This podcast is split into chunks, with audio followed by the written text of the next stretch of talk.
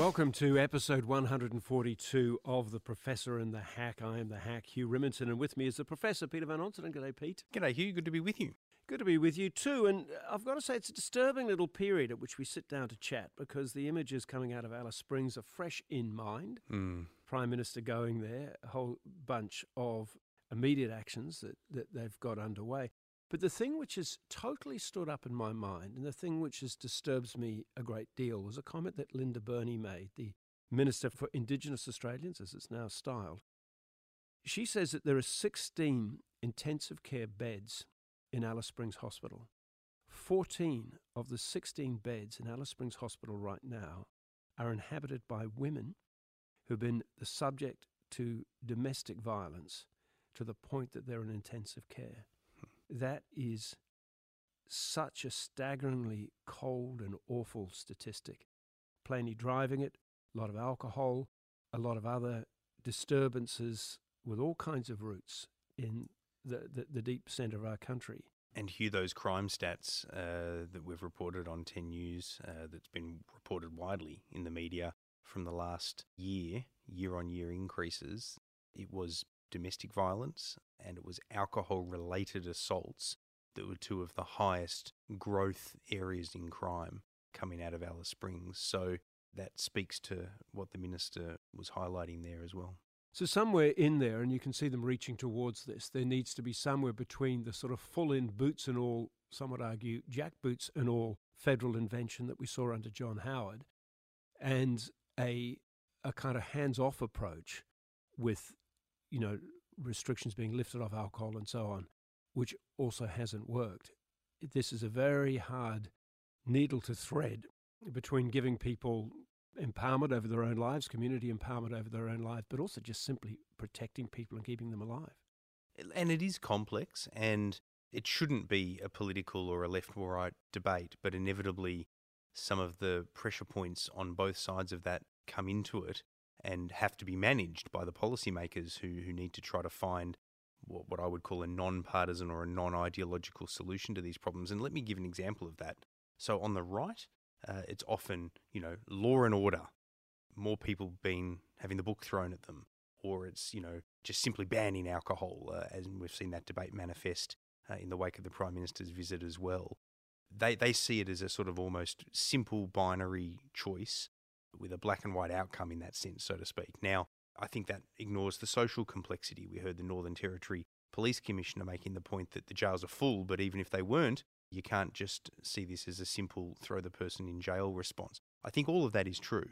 But I also think that there's a tendency, and I'm going to upset both left and right listeners here, I also think that there's a tendency sometimes on the other side of that ideological debate to have a similar rigidity and unwillingness to, to, to be all encompassing in how you respond. And uh, let me give this example, which might be controversial, but I, I remember seeing some months ago reports about uh, the police not adequately doing their job when it came to Indigenous communities. I think it was in Queensland, because Indigenous women suffered domestic violence at 10 times the rate of non-indigenous women. I believe it's higher. I've heard 35 times the rate for going to, for hospitalizations because of domestic violence. Well, well, that even that that will sort of speak to my point even more. And I, I have no doubt from anecdotally what I've read as well as statistically what I've looked at that there are policing issues that contribute to that. But surely the main contributing factor to that is that in and it won't always be the case, but that indigenous men are also multifactored at higher rates more likely to commit domestic violence, you have to be willing to not be politically correct about addressing that. And it's complex. It's not a case, and this is the whole reason why you then have to look at the right in response to that, saying, yeah, that's the problem. Don't blame the police, throw them in jail. That's wrong too. But both sides need to sit down about this, in my view, and say, look, we can't be too politically correct when it comes to acknowledging the problem and calling it out, but we equally can't then become you know, non, you know, if you like, non nuanced in trying to solve it in a way that is not just simply throwing the book at Indigenous men in that example. And, and that's what a lot of Indigenous elders, literally in the last 24 to 48 hours, have been making this point that you need to include Indigenous communities. You need to not be shy with money. You need to be willing to be multifaceted in the approach to this. unfortunately, too often when ideologues join the discussion, they are unwilling to acknowledge certain harsh realities that are perhaps not politically correct to acknowledge, but they are also too quick on the other side of it to want to see this as just a simple solve by filling up the prisons. It's much more complicated than that. And, and look, I, am no expert in this area, Hugh. You've, you've covered these sort of issues much longer than I have.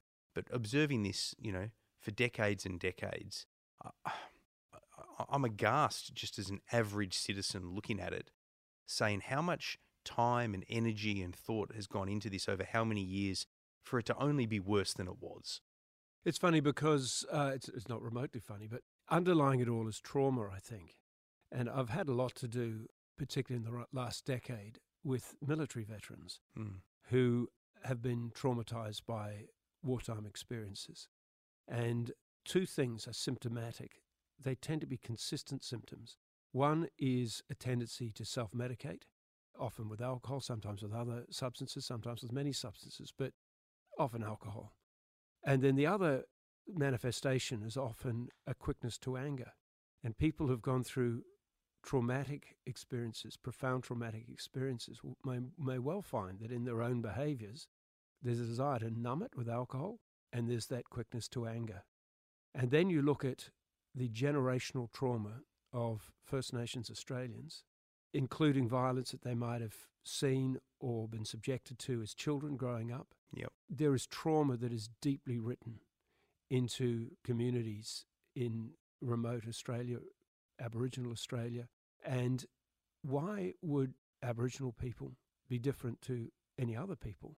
When subjected to trauma, the likely outcomes are going to be alcohol and anger. Mm. So you you can fix that or attempt to fix it symptomatically, chuck people in jail, remove their alcohol, but in the end it doesn't get a solution without a long deep look at the trauma and how you deal with the trauma.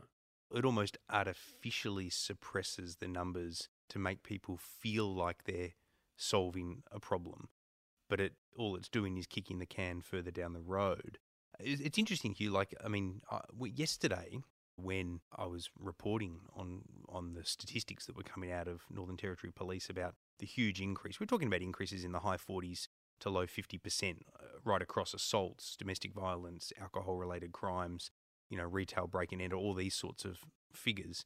The first thing I, I, I did was wanted to make sure that this wasn't some sort of blip change. So I thought to myself, well, it's a year's worth of, of increase, an increase over a year's worth of reporting is that because we had uh, the pandemic for a couple of years before that that had you know sort of somehow reduced it or artificially depressed the number? So you know, very good team in Canberra. We we got the data going right back uh, over the course of a five to ten year period to ascertain that no, that's not the case. Because often, you know, if if there's sort of tabloid reporting, if I could put it that way, it doesn't look at the true meaning of the stats. These are real increases that are not artificially propped up by a suppressed rising crime over the course of the pandemic when you look at a more uh, long form set of numbers over the previous five to 10 years. So it is something that needs to be looked at. Now, it's more complex than that if you try to correlate the numbers to things like the alcohol ban or adjustments in federal policy when it comes to Indigenous affairs since Labor's got in. The opposition doesn't want to discuss that nuance, but it is much more nuanced than that. But what is not requiring of, of that sort of nuanced debate is that this is a spike in crime. So now we have to talk about what to do about it. And you know, as we've been saying, it, it's it, there's no simple solution. Uh, and simply locking. Look, it may well be that that's your first step, and that's what Anthony Albanese almost was alluding to with some adjustments around alcohol consumption. The first step is to try to do something for the short term to put some downward pressure on on what's happening. But then, having done that, you don't sort of wash your hands of it and say, "Great, we've reduced the, the number of assaults and domestic violence assaults and all the rest of it, so therefore we move on. It's when that media glare moves on that the public policy makers can't move on, but they have to really roll their sleeves up and get something done. Well, it's interesting that they've got a very short time frame for this new regional commander that they've established, Dorrelle Anderson. She's got a week to report back on further things that might be needed. Linda Burney saying nothing is off the table, so there's plenty of sense that uh, this is something that needs whatever it needs mm. to get it going. I just wonder about Peter Dutton, whether he deserves some credit for making this a national issue, because in a sense, the violence in any small town can easily be quarantined within that town, uh, you know, you know, be a localized issue. He made it a national issue. He badgered the Prime Minister to go there. He offered to go there with the Prime Minister. Ironically, Peter Dutton hasn't himself gone there, but the Prime Minister has. Does he deserve some credit for being, uh, you know, an early warning system on this? Unless we can hook him up to a lie detector machine and ask him some rather pointed partisan questions, I don't know what the answer to that is. And I don't say that to be critical of him, to be clear, because it, you know, if you ask one group of people that are down on Dutton, they will say he just did this deliberately for partisan political gain. It was dog whistling. It was designed to undo and damage the voice. Okay, that will be their view. And unless we can know what is in his heart and his head, we can't be certain whether that's true or not. Equally, what you say is, is also right if his heart and head are in the right place, which is that naysayers can have that view of him, but in fact, he has contributed to drawing national attention to it. He has contributed to getting the Prime Minister there. I know the PM said that he was planning to go there before he caught COVID in December, but it doesn't change the fact that there was no firm date affixed in the aftermath of him getting COVID. It was deprioritised in the wake of him having COVID and not going, if you believe him, that that was in place already. So, yes, Peter Dutton, if his heart and head were, are in the right place, then he absolutely deserves credit. But people are going to be divided on something to which they can never ascertain the, the truth about on whether that was through good or ill intent. And you need to know that before you can decide whether to pan him or praise him. Do you have a gut feeling that this these scenes that we're seeing will tend to galvanize people towards support for the voice? Or are you picking up something else out there where people say, "Look, a voice is going to make no difference to this stuff"? Yeah, I, look, that's that's the, the, almost the tragedy of this is that I'm I suspect the latter. I, I, you know, with a heavy heart, I suspect the latter because uh, it's not a binary choice. We can do something about examples of what's happening in Alice Springs, which, by the way, the Northern Territory Police Commissioner made the point that similar issues and rising crime stats in Indigenous communities and in regional areas is happening right around the country in parts of WA, parts of Queensland, not just uh, in Alice Springs, not even just in Alice Springs within the Northern Territory, parts of regional New South Wales as well, and so on. But yeah, I tend to think that these issues could conflate, and you can walk and chew gum at the same time, the same way that you can make both symbolic and practical changes. And the voice isn't just symbolic, it's a conversation we've had both on the podcast and privately. But I worry that, yeah, that, that they could well get conflated, and the argument that some of the voice naysayers might have, and they might have other reasons to have concerns about the voice. We've talked about those on this podcast. I've written about them in the newspaper. But conflating, we just need to get the real problems fixed, like in Alice Springs, rather than bother with the voice. That's a BS argument. There are other arguments that I'm open to hearing, both for and against the voice, sure, uh, in, t- in, terms of how it might, might be designed and all the rest of it. We don't need to go into that. But that's a BS argument. Unfortunately, though, I think it might resonate. It's interesting. Just, just as we close off this section of the conversation, uh, Senator Pat Dodson, uh, sometimes called the father of reconciliation, has said that uh, a representative entity for this part of the world, he was standing in Alice Springs at the time, speaking directly to Parliament would be a big improvement. He, he says it argues more strongly the case for the voice. You might expect him to say that. Look, We've got lots to talk about when you talk about walking and chewing gum. There's actually some, a whole bunch of other policy issues. We'll just take a quick break. Back in a second.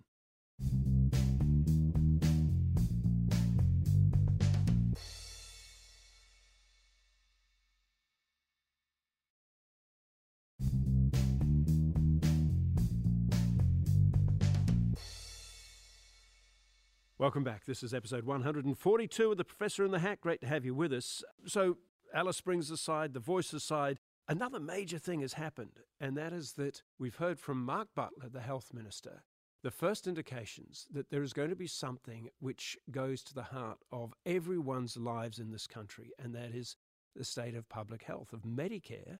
And it looks like there's major reform coming. It look, it does. I'm, I'm worried in offering some views on this because we were discussing it before we started that I'm going to sound like I'm plagiarizing your thoughts. Where we were of one mind about this. So let's let's give both of us equal airtime on this. It's it's interesting, isn't it? If they get it right with some of these changes, and, and what we're really talking about here is, you know, instead of always seeing a GP who gets the Medicare funding, you can see a nurse, a physiotherapist, even potentially a pharmacist or, or any number of other allied healthcare professionals under a new reinvigorated Medicare structure, which might be more fit for purpose. In other words, with limited access to GPs, with there being a bigger gap between what they want to charge versus what they get paid formally by the government, which means bulk billing is, is slowly dying, you can therefore go to a, a different person, get a, a wound treated by a nurse who's fit for purpose, get an injection by a nurse, talk to a physiotherapist uh, rather than having the two step process without Medicare in the second half to the same extent, going via a GP when they're already, you know, sort of, if you like, struggling for time. Get it right, and it, it's great. It's revolutionary. It could save money as well as improve healthcare outcomes. Get it wrong, and it costs even more because you're giving more people and more health professionals access to public funding, and it could make a bad situation worse at the same time as costing more because you can start to have people potentially ferried off to get lesser quality of care from lesser qualified, I suppose you could say, healthcare professionals. So, a lot riding on this. It is a totemic reform, assuming it all happens. It could well be contested, but there's a big difference between getting this one right and getting this one wrong. Interesting it falls to Labor to do it. But, but let's go to the essential question what is the problem they're trying to fix with Medicare? Just quickly on that, I, would I'd like to hear your view on that. But I, I think it is interesting that it's come to Labor to do this. I feel like that's the only way. This is one of those issues where almost the only way. If the Liberals tried to do this, they'd be accused of dismantling Medicare and it would become a scare campaign. When Labor tries to do this, because there's public confidence in Labor when it comes to health, they're more chance of being able to get it done and therefore hopefully get it right. It's it's almost like and Hawke was the big Hawke and Keating were the big contrarian views to this, the exception that proved the rule.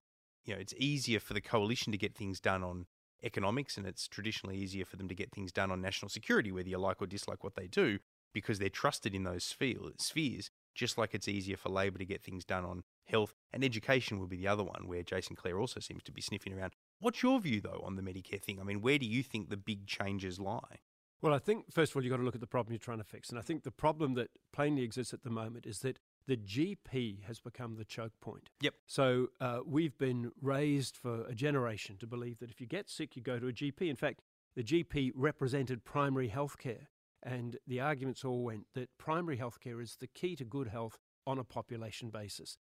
You go and you get your checkups, you're getting your heart health, checked as you go in. You're looking for things that might indicate your likelihood to get cancer, and the GP is the person you go to. It is assumed as part of that model that you can get to a GP, both that you can get an appointment, and secondly, that you can afford to go to the GP. When you had bulk billing, substantially followed across the country, the cost element was, was not an issue, so people could get to a GP. Increasingly, though, we've seen, for a whole bunch of reasons, both of those things fall over. One is that partly because the it was initially Labor that brought it in as a temporary measure, but then the coalition governments made it a permanent measure of freezing the amount of money that GPs got when you went to see them. Mm. So that essentially every year th- their value of seeing people was dropping. Their, their, their wages frozen. They either get paid less or they increase the gap, which means that bulk billing goes down and people have to pay more yep. to go see a doctor, and which means are, some people don't. And both of those things have been happening. And one of the consequences of that is, is that doctors who've done their seven years, by the time they've done their clinical years, come out and they look at GP work and it's not that well paid. It's certainly not as well paid as it once was. It doesn't have the same status in the community. So they're kind of going, you know what, I don't want to do this. Sit. They specialize. Yeah, sit in a room with a lot of sick, miserable people coming in every day where you're doing the same thing over and over again. It's not satisfying. So you specialize, which is where the money still remains in the system. So GPs are not in the system.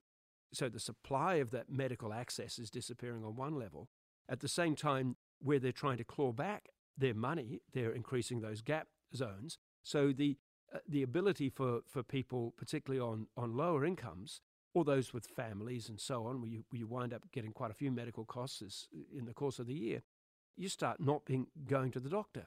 So the primary healthcare model, which underpinned Medicare for so long, has now really it hasn't collapsed, but it's it's not working. It's dysfunctional. So you have to deal with that.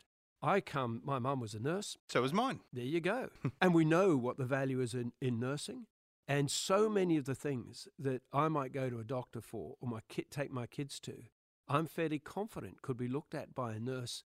Where a nurse might also say, you know what, this one is outside my you know, part of a nurse's skill is to say, about this, I do not know. Yeah, but it's, it's, it's in, I mean, that's exactly right. Like, I, I my mum was a nurse who became a matron of a hospital, and you know, I, saw a GP, I suspect, a lot less than other children did because most things she was solving. I remember her sewing up a friend of mine who, who, who required stitches you know, on site. I'm not sure that would have happened these days, but nurses can do a lot, but it's also knowing what they can't do, which is important too. And th- that's where, if it's done properly, it can save a lot of costs and it can open up the universality of our healthcare system in a way that, through the funding structures, makes it more fit for purpose. But it, it, may not do that as well, and it may lower care and it may make it cost more, ironically, at the same time if, if, they, if they get it wrong. So the fit has to be right. One of the things in, in the reporting of this that I've seen is it's like this idea of, oh, well, there's not enough GPs and there's too much of a gap, so you can bring nurses in. There's always been a nurses shortage too. It's easier to fill than the GP shortage, not just because the training isn't as, as complex or uh, as lengthy, but also because it's easier to essentially steal nurses from abroad who come and work in Australia and take advantage of wanting to live in a place like Australia. That's long been the case. But you, we do have to be cognizant of that as well, where you've already got nurses shortages you could be exacerbating that problem here. Sure. So I think one of the things which ends careers for nurses is that they get sick of the shift work at hospitals. Mm. This would help fix that. And that would help fix it. So what I think could happen is that you see nurses as they get seniority, their experience is up at a good level, they're no longer uh, you know feeling able to, to manage that, that shift work load. They have their own family responsibilities and they may well be attracted to better hours using their experience in a different way. So I think there are, as, as you say, run well, this could be a tremendous thing. There are a lot of rent seekers as well. And that's so always an issue in, in, in public policy. Everyone wants their money. Oh, well, yeah, we, we can help you with that one, but we'll need this amount of money. Yeah. Well, that's where public private partnerships become an issue, you know, like what gets sort of quasi privatized, what doesn't. You know, this notion that the private sector is more efficient than the public sector might be sometimes true, but sometimes the rent seeker elements, when there's public money injected into it, can change that equation. We've seen issues in the aged care sector, frankly, that, that overlap with some of that or can overlap with some of that. So there's some really interesting pressure points there. At the core of this, though, something that health professionals have long talked about is that preventative care costs more but saves you more in the long run. So all of this has to be geared towards whatever change happens is not shouldn't shouldn't just be about short-term fiscal situations or, or short term plugging of holes and problems and gaps in the system. It should also be about setting up something that's fit for purpose to be able to ensure better preventative care for all those massive long term benefits that that creates as well.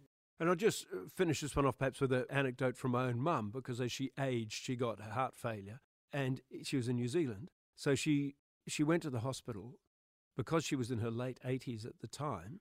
She was not in the public system in New Zealand entitled to see a cardiologist. So here's a woman with heart failure. Wow. But you don't get to see a cardiologist on the public health system once you're over 75. The cardiologist is a, is a finite resource. And because heart failure on one level will carry off roughly half of all of us, cardiologists could be spending all their time dealing with people who are 88 years old and dying. I wonder how Australians are going to respond to that because I can see the pragmatism of that. Absolutely. And the same goes, you, you can apply it to all sorts of other areas. Yeah. But it also means that money talks, doesn't it? Well, well you, can, you, can, you could still go private and go and see a cardiologist and so you'd have private cardiologists and so on. But in the public health system, it doesn't work. But that's what I mean. If you've got money, you can do it. If you don't have money and can't pay or are unwilling or have a family that won't pay, but, then you don't get access. So here's how it actually worked. Because so many people have heart conditions, there's an enormous amount of science that is known. So what happened was my mum was passed off to her local doctor, but also with what they call heart nurses. There is so much that is known about the heart that a lot of it is about tweaking drugs and diet and fluid intake and so on to take pressure off the heart so that it keeps on going. My mum had the last two, two and a half years of her life with heart failure, managed fundamentally by a nurse in her community. She didn't live in a big town. She lived 45 minutes, 50 minutes outside of town, with her local doctor occasionally coming in to deal with things to keep checkups, etc. It was essentially managed by a nurse. Hmm. And she stayed broadly well until the last weeks of her life when she went into a, in, you know to the to the final phases. And that made me realize, because I was appalled at the thought that she couldn't see a cardiologist, but there are other ways to do it. But again, this brings us back to the point the scare campaigns in that are risky, and there's something that probably, in my view, Labor are more able to overcome in this policy yeah. space than the Liberals would have been able to. It leaves your cardiologists able to say deal with those rare cases, say a teenager with with a heart condition, or, or those people, people in their 40s and so on. A couple of quick things. Inflation figures are coming as we go to air. They're just about to come out in the next hour, so we can't really talk about them specifically. But, but pretty much whatever happens, Hugh, I mean, we can wrap this one up in 30 seconds. Whatever happens, interest rates are going to continue to go up. The issue is do they go up another two or three times, or do they go up as many as four or five times? Depending on where it sits, it depends on whether they'll continue to go up past the May budget or not, and whether they'll get a cash rate above 4% or just below 4% expectations are that inflation is still minimally rising but slowing in its rise. So, in other words, we're not going to get to the peak of 8% that was originally forecast by Treasury. It's more likely to come in at around 7.5% as a peak. We'll wait to see. But the, the main thing that matters here is what that pared back rate was. You've got to pull out all the other elements that are sort of higher than they would normally be, like petrol, for example, and some groceries. That's what the Reserve Bank will be looking at. But there's an inevitability about higher interest rates uh, when the Reserve Bank meets at the start of February. It's more just going to be a case of seeing how much worse the situation will get on that front. You did it in 30 seconds. Well done. And uh, and in just a little over 30 seconds, the New South Wales election comes galloping up. It's uh, less than two months away. Interesting that uh, on the polling that's available to us, and uh, we take all the usual caveats around polling, particularly with state elections, but it seems as if Labor has strengthened its position to take over, which would mean that uh, if that was to flow through, every mainland state would become a Labor jurisdiction. Interestingly enough, the Premier of New South Wales, Dominic Perrottet, on the current polling is still more popular than his challenger. So if the coalition goes down in New South Wales, it won't be because of the premier, and that's after the Nazi well. Let, let's let's let's see if a photo uh, reveals itself during the campaign and how his popularity looks. Look, uh, I'm torn on this one. At, at one level, uh, I've written about this many years ago. At one level, opposition preferred premier ratings at the state level borderline meaningless. You know, Geoff Gallop was in the teens in opposition. Bracks was in the low 20s. Bob Carr was nowhere. And then they all went on to become both popular and long term premiers. Mike Rann was, was seen as a complete joke. He was in the low teens before becoming a popular premier and a very long serving one in South Australia at that. So, at one level, they're meaningless. At another level, the fact that he's still more popular than Chris Minns, despite some of the things that have happened, despite multiple premiers serving before him, never been elected before the circumstances of when he took over, being in the hard right end of the Liberal Party and all the rest of it, coupled with Chris Minns being somebody that often gets talked about as the great hope of the Labor Party and, you know, sort of charismatic, you know, Ivy League educated out of the US, you name it. Nice hair. It's interesting, isn't it? that it's it's normally a relatively meaningless stat, but given those permutations, it's just interesting, and it makes yes. you wonder whether it'll give people pause for thought closer to polling day or not. Yeah, on that basis, Minns is doing particularly well. And, and it is true that once you become a premier, it doesn't matter whether it's New South Wales or anywhere else, you're in the nightly news cycle every night because whether it's, you know, your, your buses are running badly or you're announcing a new road that's been gone through. Yep part of the job of a premier is to be in everyone's faces every single day. So, you know, for better or worse. People just don't know the alternative generally. Yeah. So, look, it's interesting. I would say right now it looks difficult for uh, Dom Perrottet. And I have to say, Perrottet's handled himself pretty well, I think. But if you look behind him, it's a bit like the old. Um, well, they've all quit, haven't they? They're all, all leaving the at the, the election. Well, a lot of the good ones are actually leaving, which is, you know, the, the, the people like Rob Stokes and Victor Dominello, who are sort of solid ministers doing doing solid work. No smell, sniff of corruption or anything weird about them. It'll be 12 really? years in government as well. I mean, state politics, particularly in New South Wales, it tends to be more of a Labor state. The reason that they've got 12 years is not because they're not a good government. They've had plenty of good about them, but the previous 16 years of Labor government was well and truly past its use by date. It won one election too many. It did. In terms of you know maximising its chance of getting back quickly. It maximised its chances of getting pinged for corruption uh, by ICAC. That was its main problem before, but it seems maybe that has all washed through in the minds of the of the punters, and uh, and we could wind up with uh, coast to coast, sea to shining sea, Labor red. Well, we all have to move to Tasmania if we're diehard Liberals, then, Hugh. I'm not moving to Tasmania. That's not a partisan comment. It's not an attack on Tasmania either. Uh, but I love Tasmania. I, I, I would move there in retirement, but I can't convince my wife. So Well, put it this way: right now, you'd have to you join the rush. you know, all, all the, uh, the the movements down there. The fact that Hobart, this is a total. I remember when Perth real estate was through the roof, and you could have bought half of Hobart for the change in your pocket.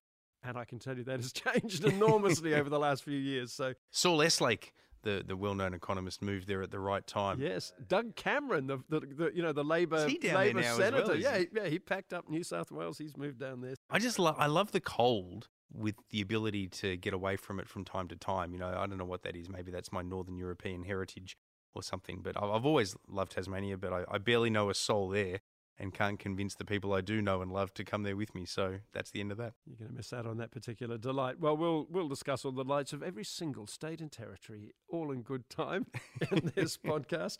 Thanks for joining us. Good to see you, Pete. Likewise, see you, man. Take care.